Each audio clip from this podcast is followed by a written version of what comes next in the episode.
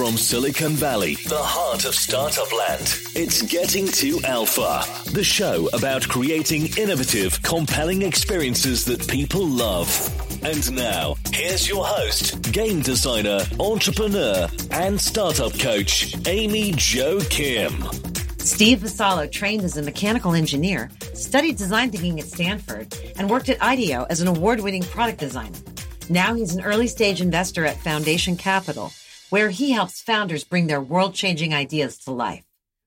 Like the best product first investors, Steve listens carefully for the qualities that separate successful product creators from the pack.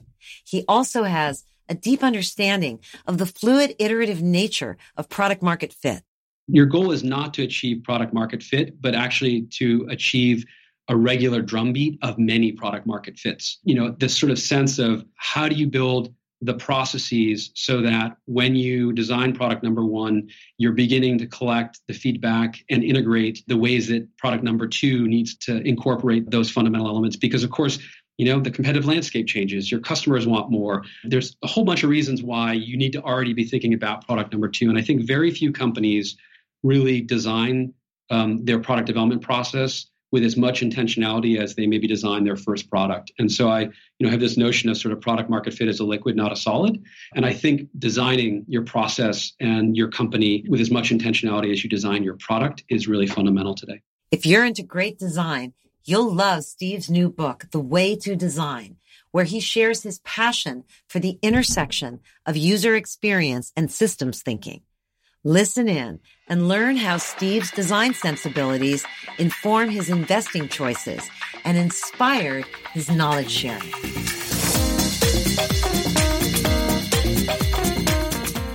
Welcome, Steve, to the Getting to Alpha podcast. Thanks, Amy Jo. It's great to be here. I'm so excited to get to talk to you. Before we launch into the really juicy, meaty stuff, give us a little flavor of your work life, you know, where you work, what your role is, and maybe a story about something that you would typically do in a day, although I know your days aren't all typical. Yeah, so I'm a general partner at Foundation Capital, where I lead investments in early stage startups across a broad array of sectors and industries. So everything from consumer to financial services to a little bit of energy and a whole lot of stuff in between. And just maybe by way of background, we're very early stage focused. So about two thirds of the time, we're the first institutional investor in a company. So spend a lot of time, you know, with companies that are five, ten people in their earliest, earliest days when they're still trying to figure out what to build and how to engage the market. You know, a typical day for me is starting out with a breakfast meeting with an entrepreneur or maybe an executive who uh, we may be courting for one of you know the executive positions in, in one of our startups or maybe even as an entrepreneur in residence at our firm that might be followed by a visit with a startup ideally two, maybe a walking interview with actually an exec in one of my portfolio companies to uh, help them kind of think through something that's going on that they need some help with. The afternoon might be a board meeting, and then there's probably one more meeting with a with an EIR or perhaps one of my CEOs. And a bunch of calls sort of jammed in the free space. I'd say probably a few nights a week. I'm at a working event. Got one tonight, uh, actually around design related stuff. And then I'm usually on calls on my way home uh, try to catch up with my teenage daughter, and maybe uh, if I'm lucky, I get a glass of wine with my wife before doing email till I go to bed at midnight. That's a, probably a pretty typical day for me. So you're doing a lot of advising and discussing, and it sounds like you're giving a lot of people input. Yeah, exactly. Wow. So give us a whirlwind tour of your background. How did you first get started in this crazy world of tech and startups? And how did you decide what to pursue along the way? Yeah, well, so I grew up back east actually in Massachusetts, and I still remember my first business because I still actually carry the first business card in my wallet, no joke uh, which was Steve's snowblowing service. And I made my business cards in print shop in seventh grade. And it's still sort of a humbling thing to carry around because um, there's no design content whatsoever because we couldn't choose any of the fonts or the spacing. But it's a great reminder to me of sort of that whole sort of entrepreneurial journey of having to knock on doors in the middle of winter and have to ask folks if they'd be interested in your service and have the vast majority of them slam the door closed and say, no way, like I don't need that. And so that was sort of my first taste of starting my own company. I went to school for uh, mechanical engineering and robotics back east at a great school called Worcester Polytech, and and then came out to Stanford for my graduate degree in uh, in smart product design and, and in robotics. And I still remember, and you know, you asked about inflection points, but I still remember that Friday afternoon seminar when I first met David Kelley, and he just opened my my eyes to the world of design. It was a few months later, actually, uh, after the design project in the first kind of uh, capstone class for the design program where he told me that I needed to work at IDEO that next summer. I kind of didn't know what I was getting myself into, but when I got there, it was just, you know, a really special place. I had found my people. And so I really think that, you know, that sort of very foundational experience of working at IDEO and working with both startups as well as large companies was kind of that taste of what it was like to build products where before there was nothing. I, I think maybe before that I I thought that products just fell out of the sky. And then I ran engineering at a couple of startups, took one public in fall of 1999. It was actually a company called Immersion, which um, really invented force feedback and haptics technology. Got distributed through lots of different industries and gaming and consumer devices.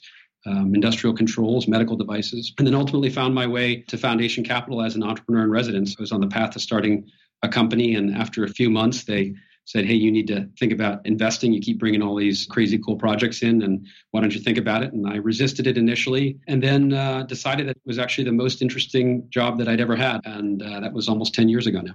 Wow, that's really interesting. So, how did you get involved in the designer fund? Yeah, so I met Ben Blumenfeld and Enrique uh, when they were just getting started. And it, it actually harkened back to those early days when I was still at Stanford. In fact, I, I remembered some of the things that Bill Moggridge and, and David Kelley used to talk about in terms of you know enabling uh, designers to express their ideas and build companies as opposed to going and, and working maybe as, as sort of a 11th hour stylist in a design agency. And David had, of course, built IDEO at the time, and Bill Moggridge had his own startup. And when I met Ben and Enrique, I literally sort of felt like I'd been reconnected with some of the ideas that David and Bill had been talking about 30 years earlier. So I, I, met them maybe four or five years ago, and we at Foundation actually turned out to be one of their first large institutional investors in their first fund. And um, we've co invested in a number of projects together, and it's been a great partnership for us. Interesting. We're going to come back to that. I want to dig in a little to, as an investor, what are some of the patterns that you're seeing? Because you have this awesome quality of operator turned investor. Like you've gotten your hands very dirty with product, with engineering, with, you know, leadership. And now you're an investor. So what are the signals that make you lean forward, that pull you in, that make you decide, yes, this team, not this other team? So I'm a a product first investor for sure. And I've got to have a good sense for what these entrepreneurs are going to build, what problem they're trying to, to tackle, what positive change do they want to affect in the world. And so I always start with the product. I love technical risk. I'm very comfortable with that, having worked in deeply technical domains. And so I tend to get drawn to product first founders that have a deep and intuitive sense for that opportunity that's in front of them. But they also have to have this persistence and pluck to not give up uh, until this vision that they have really comes to pass. That really that sort of sense of of the product and that sense of persistence is really important to me. I sometimes joke about it as the as the Shackleton entrepreneur. I was in the in the Antarctic actually this, this past winter break, and you know you, when you read the stories of persistence um, and creativity and uh, how to build teams that are just incredibly resilient, you know I'm sort of reminded of of so many of the startups that I get, you know, I'm fortunate enough to work with. If I look at some of our most compelling companies over the years at Foundation, whether it's Reed Hastings at Netflix or uh, Lynn Jurich at Sunrun or Nate Weiner at Pocket. I mean, these are the founders who have that deep intuitive sense for the market and for the customer. And they tend to have this vision that oftentimes no one else sees. They don't see it until it's obvious. And of course, then it's usually too late. These are the kinds of entrepreneurs who create new categories, who create new industries, who, who really birth new markets. Right. And on the flip side, when you're listening to pitches, because you must listen to hundreds of pitches. Yep. As you're listening, what are some of the red flags that make you lean backward and may, maybe you were into it and then you hit that red flag and it makes you really take a pause? What are those things for you? So I think there's a very fine line between persistence and strident disregard for what the market is actually telling you. I'm generally turned off by founders who aren't willing to listen to or embrace even the feedback that they're getting from uh, those early users. That is something you can sense relatively quickly in working with entrepreneurs and is something that I'm very tuned into. I will say another point, and I think this has actually become even more challenging in today's entrepreneurial ecosystem is so many entrepreneurs have been coached almost sort of like pruned and like perfectly primed on how to tell their story. I sort of feel like the origin story for so many startups has been scripted over and over to the point where it's it's almost meaningless. And I get turned off when I see an entrepreneur almost story selling instead of storytelling. I think it's something that you can pick up on um, in terms of how hard they're maybe pushing metrics that don't matter or connecting their origin story to, to experiences that maybe aren't quite as relevant. So I'm tuned into that. The last thing, which may seem like a small point, but I pay a lot of attention to how founders talk about their most challenging professional and even personal struggles um, and how they work their way through those. Because even the most successful startups have more than their fair share of, of white knuckle moments. Say a little more about that. So you you pay attention to how they talk about it. What are you looking for there? I'm looking for a couple things. I'm looking for um, how they behaved in the moment when the world was falling down around them. Were they able to, you know, keep their wits about them? And find a workable solution. And then I'm sort of almost sort of zooming forward to, to then what did they learn from that experience that changed the way they built their business for the next time the you know this sort of nuclear bomb hits. And so it's both that sort of very immediate reactive response and the sort of more long twitch behavioral changes or structural changes that they've that they've integrated into their thinking.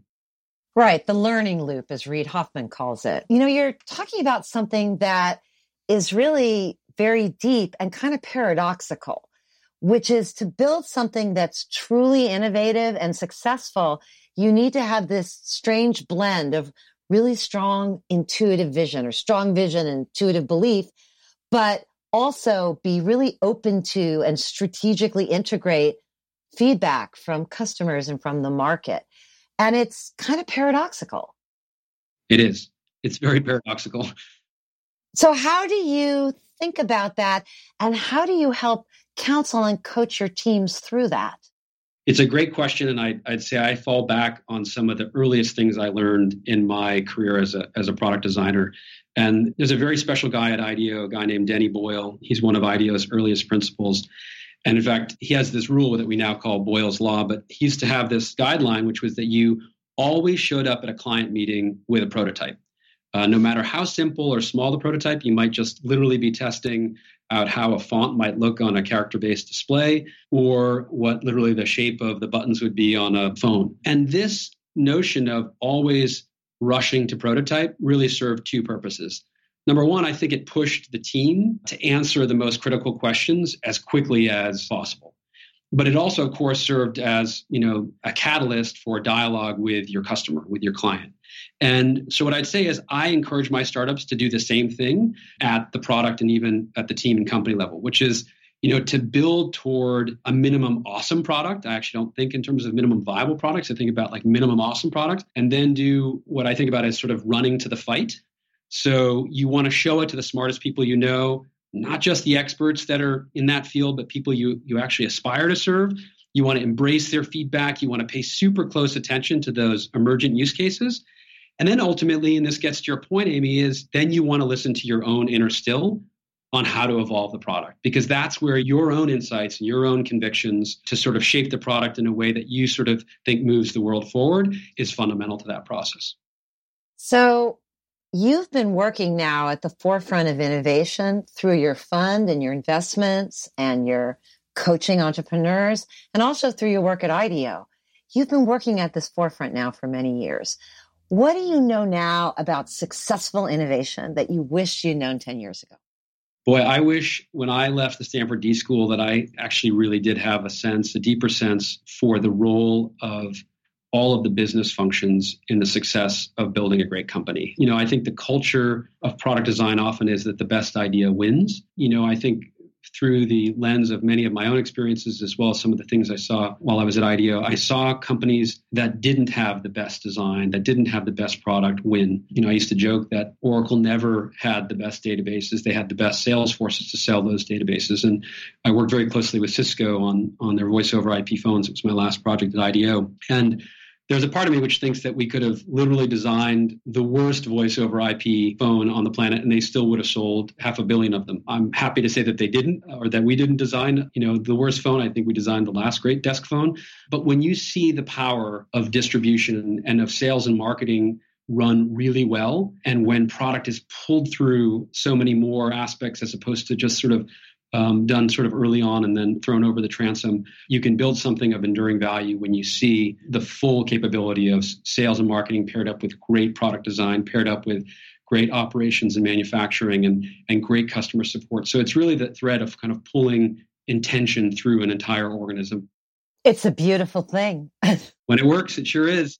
so as you coach teams, as you hear pitches and, you know, roll your sleeves up and work with these teams, what are some of the most common mistakes that you see, you know, smart, well-meaning product owners, designers, product managers, creators? What are some of the most common mistakes you see them making in the early days of bringing their ideas to life? Well, I alluded to one of them earlier, and I think in the Valley, there's definitely this sense of, you know, just get to a minimum viable product, get to the fastest possible version of, of your idea, fastest possible prototype. And I think if taken too far, what happens is you just end up with too much incrementalism. Um, you see too many lightweight hacks that perhaps are a great way to get started, but they're just not enough to build something of enduring value. And I think that that is something where, you know, I, I, joke sort of the minimum awesome product is what I think you should be shooting for. And that doesn't mean it should take months and months to get to that, but but really sort of hold the bar higher than you would maybe otherwise. And I think there's another, and it's related to this, there's another sort of pitfall that is often sort of seen in these early stage startups. And that I think we talk about today product market fit almost as if it were a destination.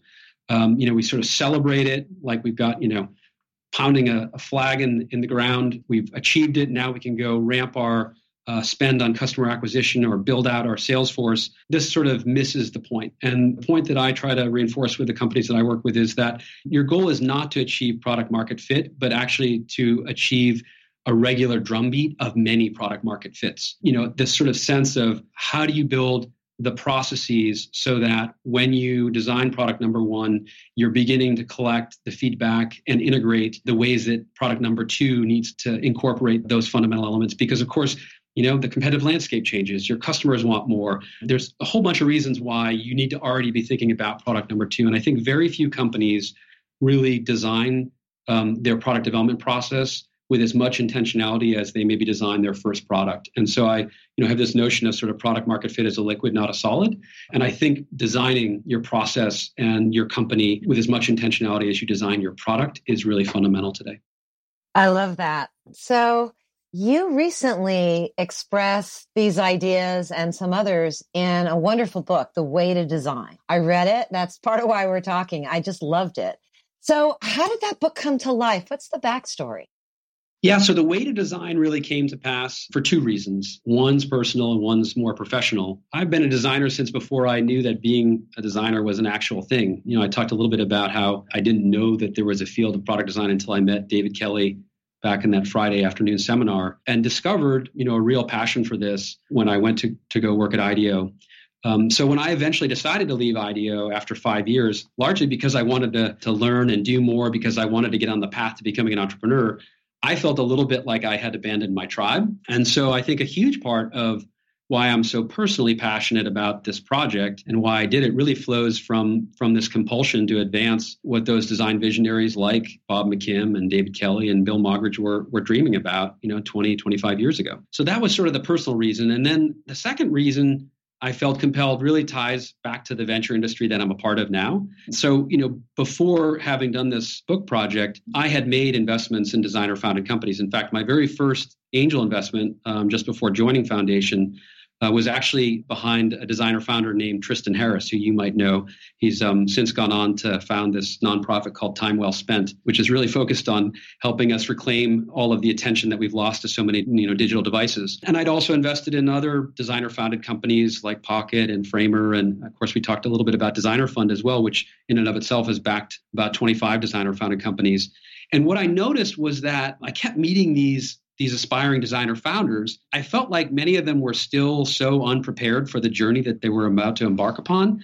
And I felt a little bit like I'd seen a younger version of myself in so many of them. So, and then I kind of looked at okay, what is the venture industry doing uh, to support these aspiring founders? And it just didn't feel to me like it was really honoring what made these aspiring designer founders so special or what was making them even a risk to themselves and, and the companies they were about to start. So I really felt like I wanted to to do two things with the book. I wanted to inspire, that was sort of thing one, and, and get folks to hopefully think bigger, to kind of snap out of this sort of incrementalism and, and turn their sort of crazy mutant powers on bigger problems. And I also wanted to provide some really practical, tactical resources for designers to level up in order to become great founders. So it was really those two things that were the inspiration for the book. Awesome. So one of your chapters is about systems thinking. Yep. And in my work, that's a really core concept. And one of the things I found is that a lot of people that are trained in the D school, trained in that style, they aren't really system thinkers. And that's a issue in design. I know Paul Adams has talked about this, Paul Adams from Intercom, who you may know, that systems thinking is a key 21st century skill, especially for designers. So I was thrilled to see you talk about that. And I wanted you to maybe drill down on that a little and also talk about resources because, you know, I'm developing resources to help both game and product designers understand and implement systems thinking. And I assume you're trying to do something of the same and your book is part of that. So why do you think systems thinking bubbled up as such an important topic? And where are you taking that in terms of your own, you know, founder education and support?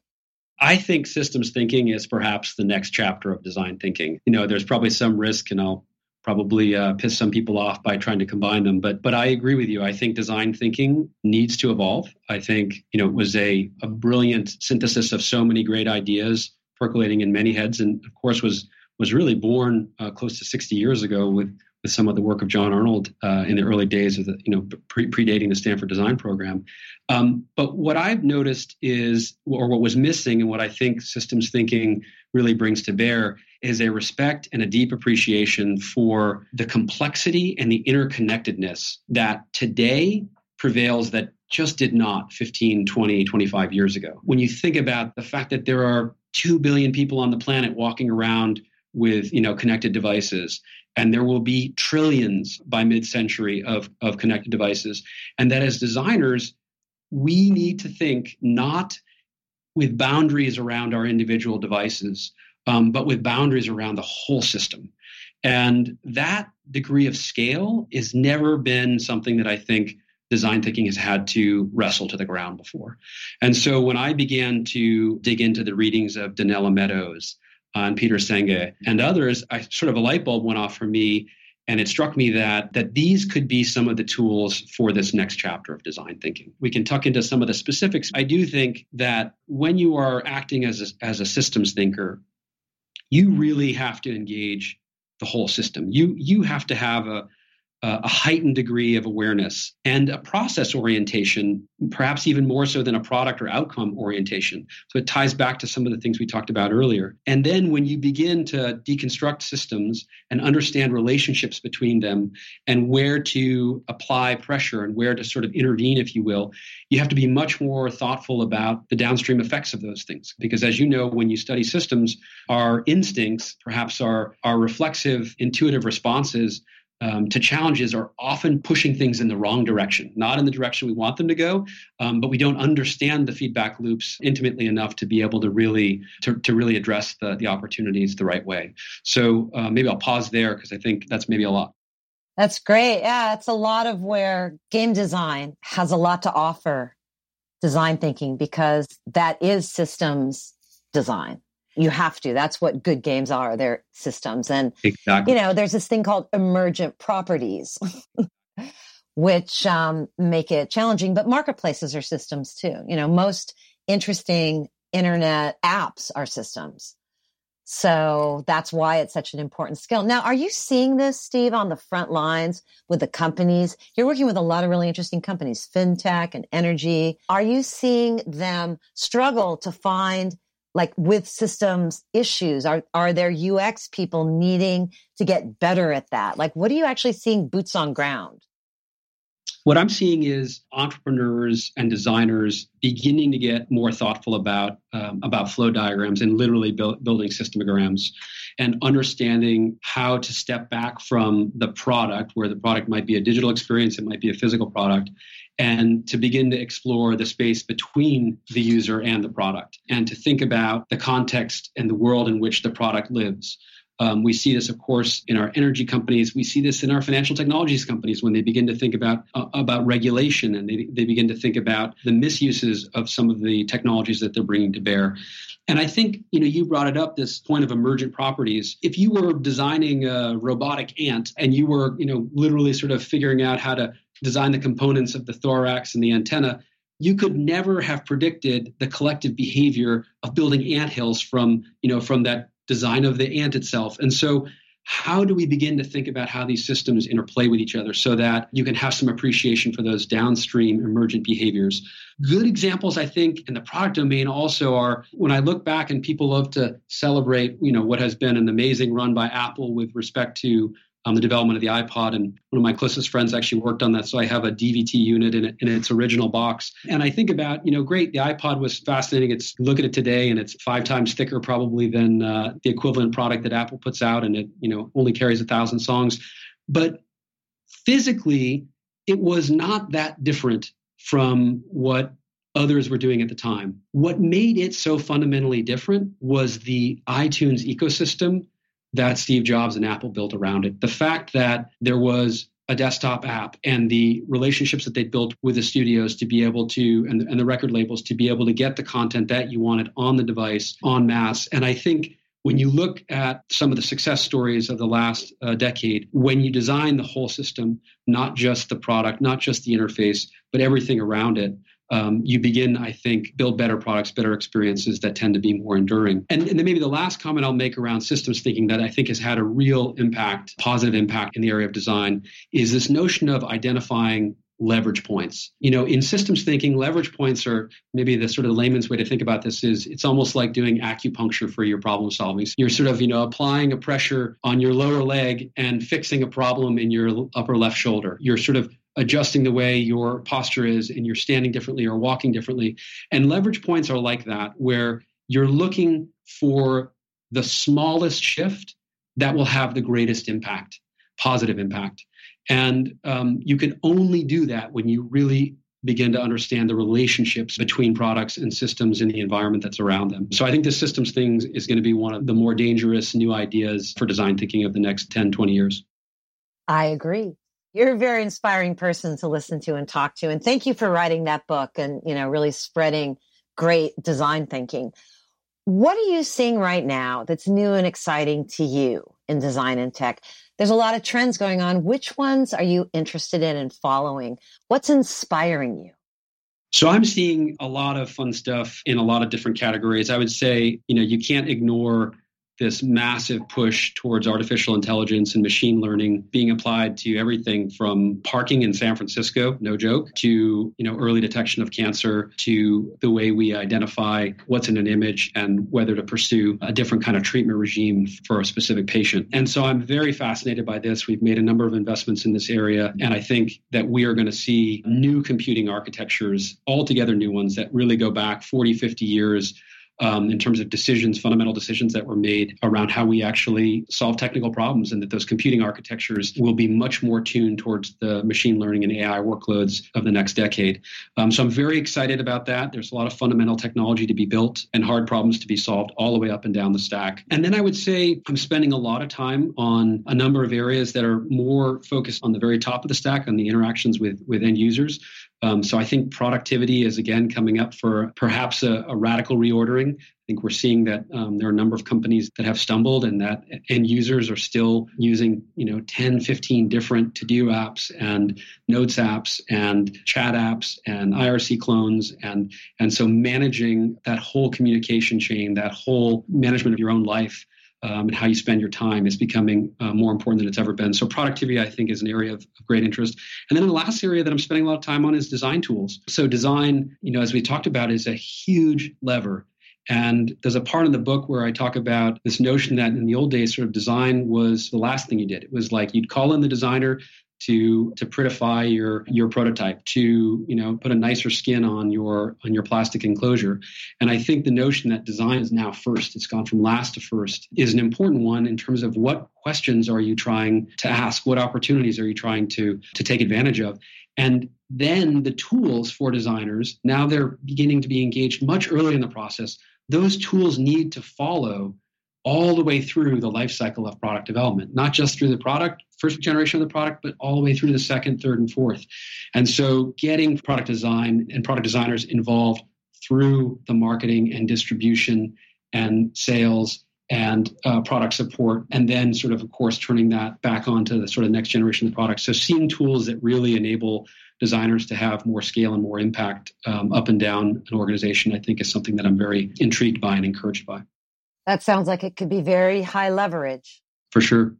When you look back at your career and the common threads that run through all the projects that have really inspired you, the things that make you light up, what is that? What is your superpower?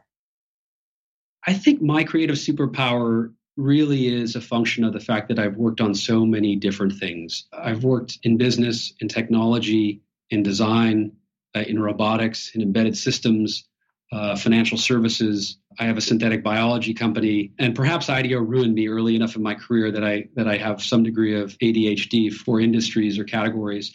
Um, but I think what I've noticed in my career is that some of the most compelling ideas, products, and services really live at the seams between disciplines. When you are able to identify a really interesting synthetic biology behavior that applies to uh, a machine learning algorithm.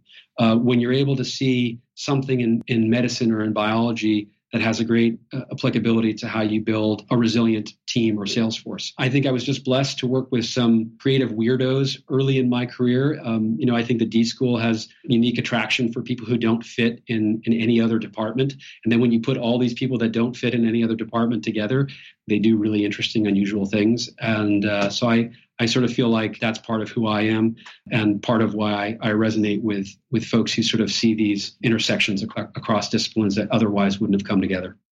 Power to the edge cases. Yeah, exactly. Look for the extremes, right? wow. So thank you so much for joining us today. It's been a fascinating and mind expanding conversation for me. Thank you, Amy Jo. It's been a real pleasure. Uh, I love what you're doing, and I'm excited to have been a part of it. Awesome. Well, we'll talk soon. Thanks for listening to Getting to Alpha with Amy Jo Kim, the shows that help you innovate faster and smarter. Be sure to check out our website, gettingtoalpha.com. That's getting number two alpha.com for more great resources and podcast episodes.